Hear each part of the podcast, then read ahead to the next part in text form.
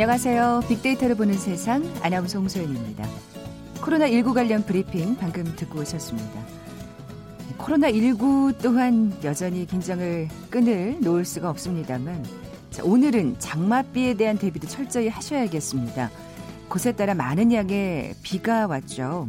지금도 충청과 남부지방, 금강, 낙동강 유역에는 호우특보가 내려진 상태인데요. 특히 게릴라성 집중호우가 참 무섭습니다.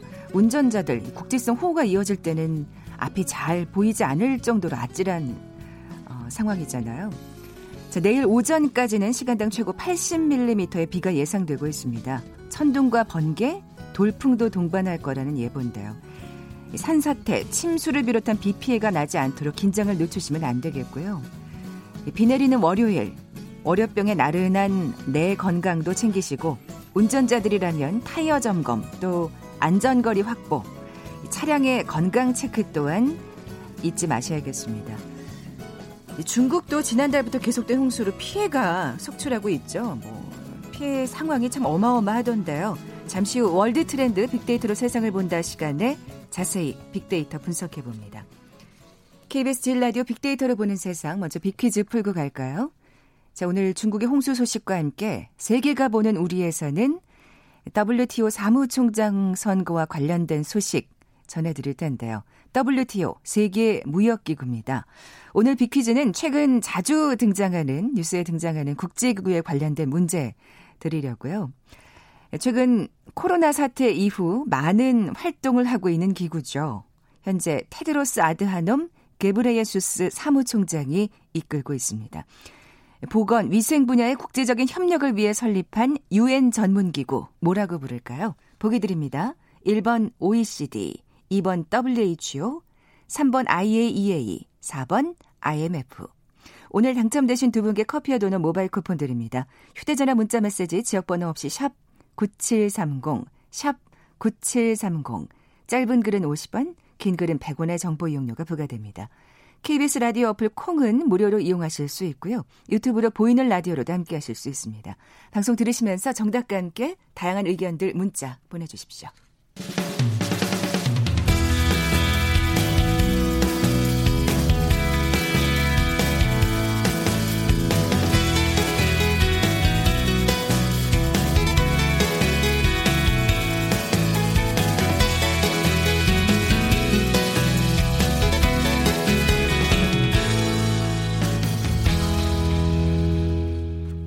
지구촌 화제 이슈를 빅데이터로 분석해보는 시간이죠. 월드 트렌드 빅데이터로 세상을 본다. 임상훈 국제문제평론가 나와 계세요. 안녕하세요. 네, 안녕하십니까. 자, 먼저 우리가 보는 세계, 중국이 홍수로 몸살을 앓고 있군요. 네, 그렇습니다. 조금 전에 이제 우리나라도 이제 각별히 주의해야 된다 말씀하셨는데 네, 네. 특히 중국을 보면은 더더군다나 준, 준비를 철저히 해야 될 것 같은 게 피해가 좀 어마어마합니다. 근데 중국에서 홍수가 났다고 소식을 들은 게 꽤 오래전인데 아직까지도 지금 예. 이 피해가 속출하고 있는 거잖아요. 지난 5월 29일부터 시작된 거거든요. 아이고. 오래됐잖아요. 세상에 그렇게 오랫동안 예. 비가 오고 있는 상황. 그러니까 그러니까 어마어마한 피해가 간 거거든요. 네. 그리고 이제 보통 이렇게 이런 집중 호우가 오면 이게 좀 이동을 하잖아요. 그런데 중국 남부 지방, 중부 남부 이쪽으로 그냥 이동하지 않고 그 비구름이 달... 지금 정체 네. 현상을 빚고 있는 거군요. 그렇죠. 그러니까 북쪽으로도 좀 이동은 지금 하고 있는데 한 달 동안은 그쪽 지역에서 퍼부은 거예요. 아니 그 말도 또 아찔하네요. 이제 북부로 옮겨가서 또 북부까지도 피해가 그러니까. 날수 있는 네. 그 우려가 그게 있네요. 이제 어, 사, 지금까지는 이게 일본으로도 이동했고 우리나라를 피해 다녔단 말이에요. 근데 지금 아. 이제 우리나라가 조심해야 되는 그런 상황이 온 것이고요. 네네. 네. 북한도 물론 마찬가지고. 그렇군요. 중국 안우이성, 장시성, 후베이성 등등 뭐 중부, 남부 이쪽 광동성까지 완전히 그 말 그대로 하늘에서 양동이로 그냥 퍼부은 세상에 이게 중국에서는 1940년 이후 최악의 홍수 아이고. 피해라고 합니다. 저 그 소식은 봤거든요. 그 정말 역사적인 다리가 떠내려갔다고. 아, 예, 예. 명나라 때 만들어진 아이고, 다리인데. 이건 정말 엄청난 문화재인데. 예. 안우희성 황산시에 있는 그러니까 신안강이라고 하는 강에 있는 이 역사가 480년 다리라고 합니다. 아, 안타깝네요. 안타깝죠. 이건 진짜 이건 예. 뭐 나라를 떠나서 참 음. 예, 소중한 문화재인데 그렇죠. 문화유산인데 예. 물론 인명 피해가 더 안타깝습니다만은 인명 피해와, 피해와 함께 네, 이런 문화유산까지 떠내려갔습니다. 자, 그 인명 피해 얘기하셨는데 피해 상황을 좀 구체적으로 살펴볼까요? 이재민만 놓고 봤을 때 3천만 명이 넘습니다. 3천 지금 아이고. 20만 명이 넘는다고 하거든요. 세상에. 이재민 이재민이 사망자가 그리고 실종자 포함해서요 140명까지 지금 파악이 되고 있는데 네. 어, 더 아마 늘어날 그렇겠죠. 것 같고요. 그리고 172만 명이 수해 위협으로 인해서 긴급 대피된 그런 음. 상황이라고 합니다. 뭐 주택 25만 가구가 이제 파손이 됐고요. 농작물도 2,667헥타르가 지금 피해를 입었습니다. 경제 규모가 엄청나요. 피해 규모가요. 워낙 뭐 중국이 큰 땅덩이다 보니까 그렇죠. 피해도 사실 정말 규모가 달라요. 그럼요. 예, 617억 9천만 위안. 이게 우리 돈으로 하면 10조 원이 넘거든요. 훨씬 넘거든요. 네. 어마어마한 피해죠. 그러네요. 소방차 소방차가 7천여 대가 지금 어, 투입돼 가지고 진압을 하고 있다고 하는데 뭐 워낙 땅이 크고 좀 어렵습니다. 음, 그러네요. 그 더 지금 걱정이 되고 있는 상황인 게 댐들이 위험한 상태라고요? 예, 중국 하면 또 댐이거든요. 일단 세계에서 제일 큰 규모의 댐도 중국에 있고 네. 숫자가 워낙 많습니다. 근데 워낙 뭐 강이 크고 네. 또 넓고 그렇죠. 많다 보니까 그렇죠. 예. 땅도 넓고 강도 많고 그래서 많은 것도 있고 또 중국 사람들이 댐을 좋아하고 아 그렇습니까? 그래서 예. 굉장히 그러니까 26개 성에 지금 그 홍수가 난 거거든요. 그러니까 피해가 피해를 입은 성이 이제 그 정도가 되는데 304개 하천에서 경계 수위 이상으로 지금 범람하고 있다는 거거든요. 그러다 보니까는 이제 특히 그 산샤 댐이라고 하는 게 있는데 이게 아까 말씀드린 그 세계 최대의 댐입니다. 1820만 킬로와트의 발전량을 자랑하는 그 수력 발전 용량으로도 세계 최대 규모를 자랑하고 있거든요. 네. 그런데 아 이게 이제 사실 만들어지기 시작한 거는 오래됐어요. 수십 년 동안 이걸 만드느냐 마느냐를 가지고 어 외국에서도 전문가들이 와서 같이 이제 저 점검을 해보고 그랬는데 결국 확신, 확실히 그 댐을 건설한다는 건 결국 그 자연보호와 항상 상충하는 그렇죠. 부분이 있기 때문에 논란이 되죠. 그렇죠. 자연보호에다가 이제 문화유산이 수몰되는. 아, 그렇군요. 예, 그렇게 예, 그 예. 위험도 있잖아요. 항상 그것 때문에 논란이 되는데 결국은 크, 게, 계속된 논란 끝에 아, 완공이 됐습니다. 2009년에 완공이 됐어요. 네. 그러면은 이제 아까 말씀드린 장점이 이제 그 수력 발전이라든가 그다음에 수위 조절 같은 걸 할 수 있는 장점이 있잖아요. 댐을, 엄청난 규모니까 뭐 그렇죠. 굉장히 효과가 크겠죠. 만들면. 근데 단점이 이제 그런 아까 말씀하셨던 자연 그 피해, 환경 문제, 환경 문제 예. 그다음에 이제 문화 유산에 대한 수물 손실 이런 문제가 있음에도 불구하고 만들었는데 그럼 기능을 제대로 해야 되잖아요. 네. 근데 애초 그 홍보한 만큼 알려진 만큼 기능을 발휘하지 못한 것으로 지금 계속 알려지고 있거든요. 그러다가 이제 한 번 중국에서 큰 논란이 됐던 것이 이게 저기 G 미국의 G사 있잖아요. 이게 그맵 그 지도를 가지고 전 세계에서 네, 이렇게 네. 보는 거. 그 지도를 통해서 봤는데 그 댐이 약간 휘어져 있는 게 이렇게 보인 거예요. 그래가지고 아. 중국 그 네티즌들이 난리가 났죠. 이거 무너진다. 근데 이제 지금 최근 그 다시 이 사진을 보면은 다시 똑바로 보여요. 그래서 이게 무슨 잠시 그때 그 지도가 잘못된 거였는지 음. 아니면 지도를 조작한 건지 그거는 우리가 알 수가 없습니다. 근데 뭐 사실은 이 댐 같은 경우에는 워낙 최근에 네. 건설이 완공이 됐기 때문에 좀 튼튼할 텐데 그렇게 돼야 되는데 네. 그런데 이제 계속해서 그 아까 말씀드렸던 제 능력을 제대로 발휘하지 못했다는 그, 그 비판과 함께 네. 부실공사 가능성도 있다는 아, 그런 비판이 아이고. 나오고 있거든요. 중국 시민들이 굉장히 불안해하고 있는 대목이에요. 더더군다나 이렇게 비가 많이 오니까요. 예. 그러니까 왜냐하면 이 댐이라고 하는 게 사실은 이게 굉장히 관리를 잘해야 되는 게 건설 때부터 말이죠. 네. 여기서 굉장히 부패가 부패의 온상이 될 수도 있는 게 바로 이 댐입니다.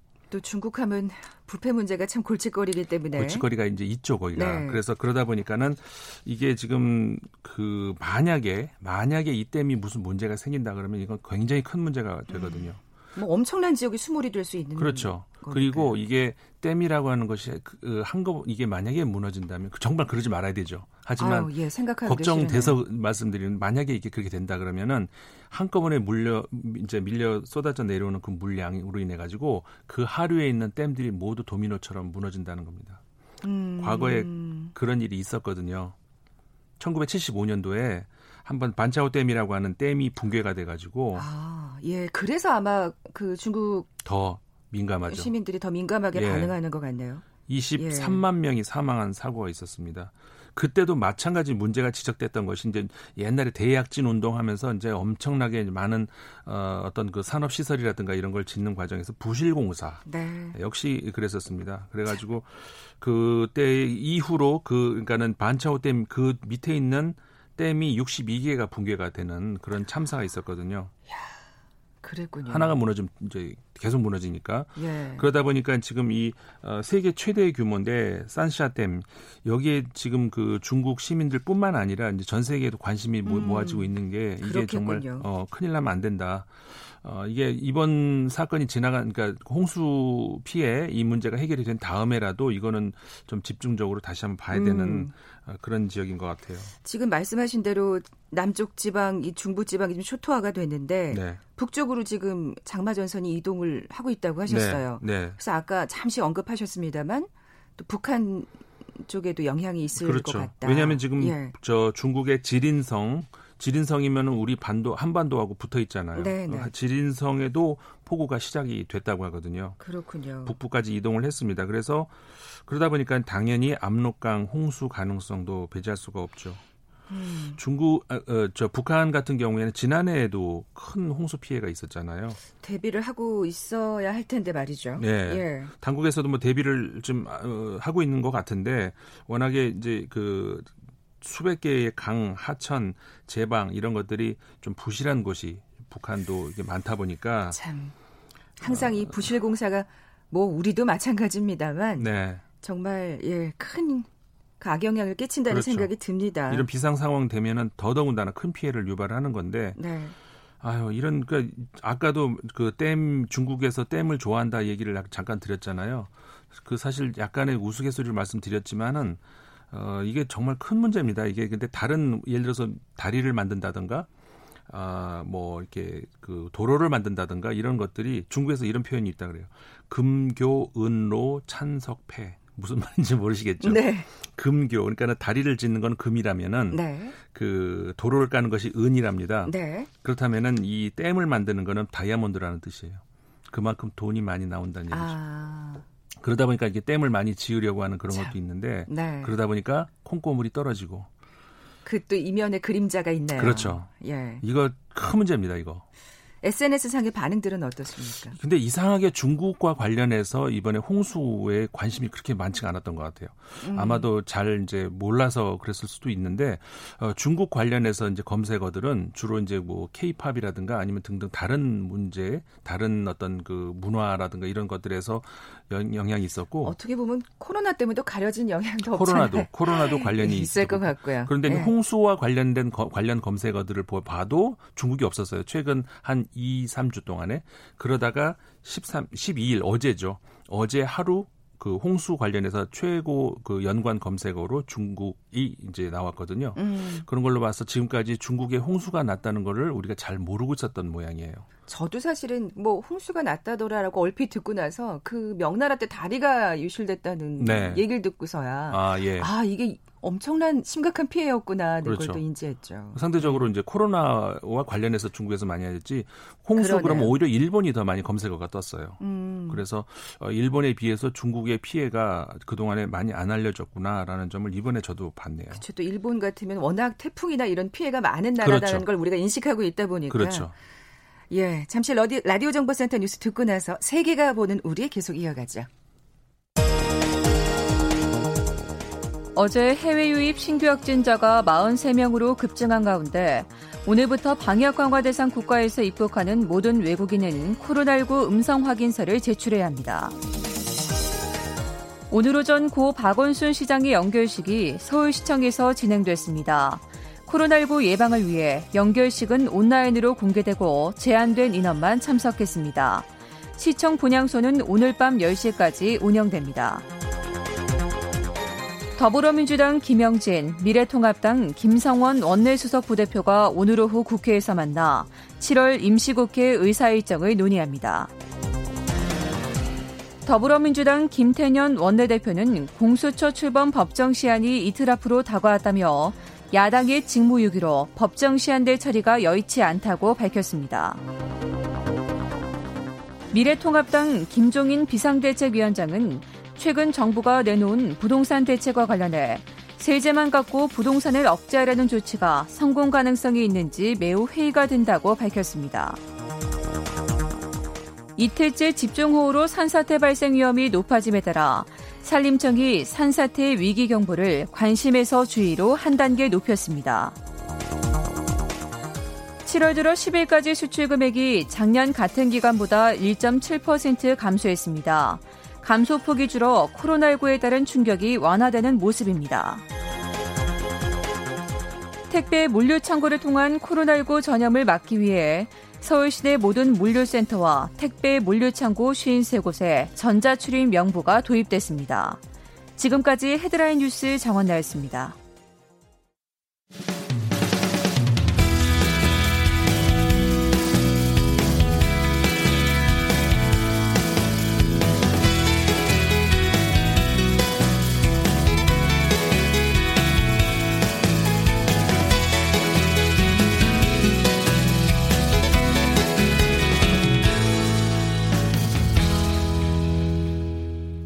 World Trend 빅데이터로 세상을 본다 함께하고 계십니다. 예, 우리가 보는 세계 중국 홍수 소식 전해드렸습니다만 이게 우리가 보는 세계가 아닐 수 있어요. 뭐 그렇죠. 예, 우리도 분명히 주의해야 될, 대비해야 될 홍수 소식이었고요.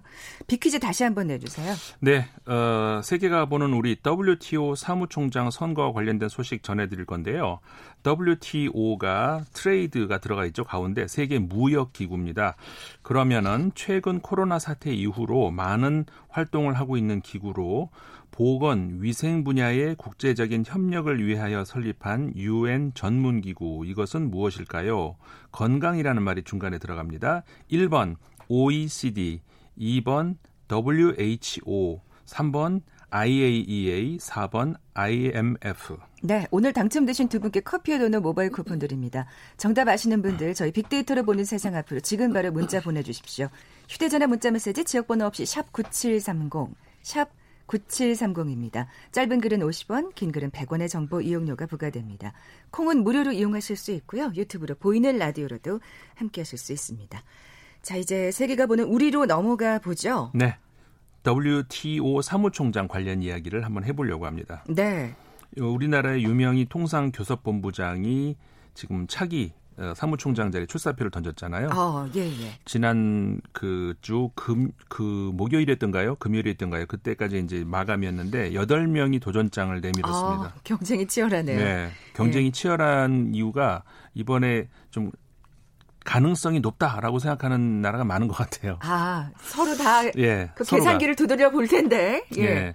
그래서 어 우리나라에서도 이번에 좀 가능성 있지 않을까 기대를 많이 하잖아요. 음. 그래서 이제 전 세계에서는 어떻게 보고 있는지 그 관련 좀 소식 전해드리려고요. 네. 지금 한국, 이집트, 나이지리아, 몰도바, 멕시코 이렇게 일찌감치 도전장을 내민 나라 다섯 나라가 있었는데 막판에 케냐와 영국, 사우디에서 도전장을 또 아, 내밀었습니다. 아, 그래서 여덟 명이된 건데 지금 그 현직이 그 브라질 출신이에요. 호베르토 아제베두라고 하는 분이 그 WTO 사무총장을 하고 있다가 중간에 그만두는 거거든요. 그래서 그 후임자 를 아. 이제 뽑는 건데 그 앞서서 이제 여러 그 외신들이 관련 보도를 했습니다. 그 영국의 파이낸셜 타임스도 어, 분석 기사를 한번 낸 적이 있었고 근데 최근에 프랑스의 경제 역시 경제지인데 레제코라고 하는 경제지에서 여덟 명의 후보를 아주 어. 자세하게 분석한 게 나와 있었어요. 궁금하네요. 우리나라 후보를 어떻게 분석하고 있는지. 예. 우리나라가 지금 이번이 세 번째 도전이죠. 아. 음. 94년도에 김철수 당시 상공부 장관 그리고 2012년에 박태호 통상교섭본부장이 출마를 했었습니다마는 그때는 고배를 음, 마셨는데 네, 네. 사실 이 WTO의 위상이 지금 좀 위기다. 미국의 트럼프 대통령 등장 이후로 말이죠. 아, 네. 왜냐하면 이게 좀 다자 무역 이게 좀이 그쪽으로 중심을 맞추고 이제 그 저 중재를 하고 이래야 되는데 어, 트럼프 대통령은 양자 1대1로 그냥 상대를 하려고 하잖아요. 그렇죠. 그리고 WTO 뭐 자꾸 지금 뭐 탈퇴한다느니 막 네. 이제 위협을 가하고 있고 그렇기 때문에 이, 이 파고를 어떻게 넘어야 되는가 좀 쉽지 않은 정치력이 요구되는 자리라고 할 수가 있죠. 예. 근데 우리나라가 이제 과거 아까 말씀드렸던 그 두 번의 경우보다 지금 국제 위상이 좀 많이 올라갔어요. 그리고 특히 이제 코로나 19 대응 과정에서 보여준 위기 관리 능력 이런 것들이 그 한국의 어, 시, 저 시선을 좀 주목하고 음. 있는 그런 상황이기 때문에 그리고 특히 이 유명희 본부장이 굉장히 그 통상 분야에서는 전문가로 국제 무대에도 알려져 있죠. 아. 행시 출신에다가 영어에 아주 능통하고요.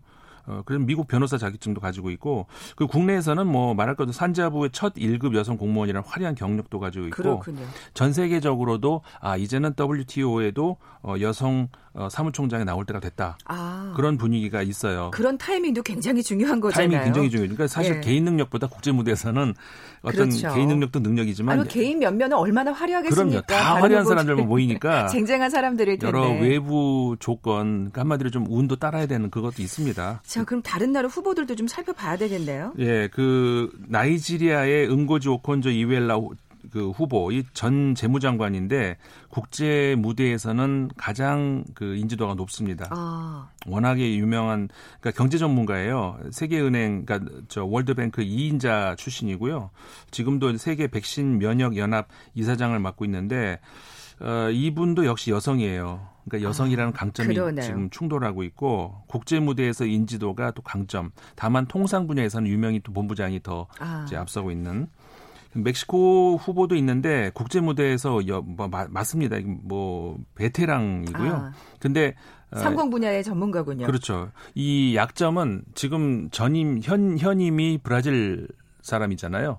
근데 멕시코 아. 중남미가 또, 또 나온다? 남미? 그게 예. 좀 불리할 수 있고 또 그리고 그 OECD 수장도 멕시코 사람이거든요. 아, 그래서 그렇습니까? 아마 가능성이 예, 예. 좀 낮습니다. 그 이외에도 뭐 이집트 출신, 케냐 케냐 출신도 역시 저기 어, 여성이고요. 그러다 보니까는 이제 여성에 대한 그 어떤 그 강점이 약간 음. 상쇄되는 분위기도 있고. 그러네요. 근데 이번에는 그 지역 순회상 그 아프리카로 갈 가능성이 높다 이런 저 분위기도 나와요. 아. 근데 그러다 보니까 아프리카에서 너무 많이 세 명이나 나왔어요. 경쟁이 예, 아프리카에서만 그래서 이제 예. 후보 단일화 실패했던 그러니까 굉장히 변수가 많죠. 음. 여기서 이제 어떤 변수에서 어떻게 우리가 잘 아까 말씀드렸지만 개인 능력도 능력, 이지만 정치력 그렇죠. 굉장히 많이 좌우가 어. 됩니다. 어떤 방식으로 선출이 되는 거죠? 이제 8일 날 마감이 됐는데 이제 앞으로 3개월 동안에 그 회원국 대상으로 이제 선거 캠페인을 쭉 벌리거든요. 그리고 나서 이제 그 지나고 나면 두 개월 동안에 2개월 동안에 후보자를 이제 한 명으로 압축합니다. 그러니까는 가장 그 지명도가 낮은 지지도가 낮은 후보자를 하나씩 밑에서부터 떨어뜨려요. 아. 그래서 최종적으로 남은 한 명이 남잖아요. 그러면은 이제 어떻게 보면 만장일치로 추대하는 형식으로 사무총장을 만드는 거죠. 굉장히 독특한 방식을 그렇죠. 예. 독특하죠. 어, 그래서 사실상 이게 아까도 정치력이 요구된다는 말씀을 드렸습니다만 사실상 미국, 중국, EU 이 세 축이라고 이제 말씀을 드릴 수가 있는데 거기서 지지를 많이 받아야 되는 그런 또 어, 음. 어, 변수가 있습니다. 그만큼 또 마크 협상이 또 중요하겠다는 생각도 그렇죠. 들고요. 네. 이게 그 수장이 탄생하면 의미가 클까요? 어, 이제 국제 기구의 수장으로 이제 됐다는 어떤 그런 큰 의미는 있는데, 근데 사실 그 WTO가 조금 전에 제가 말씀드린 것처럼 그 세계 무역의 3대 축, 미국, 중국, EU, 의회가 이제 사실상 이렇게 좀 좌우하는 어떤 그런 경향이 있거든요. 어, 그 유럽 후보가 사실 그 전에 한 번 더 있었어요. 8명 전에. 그런데 이제 그만둔 이유가 뭐였냐면 미국으로부터 지지를 못 받았어요.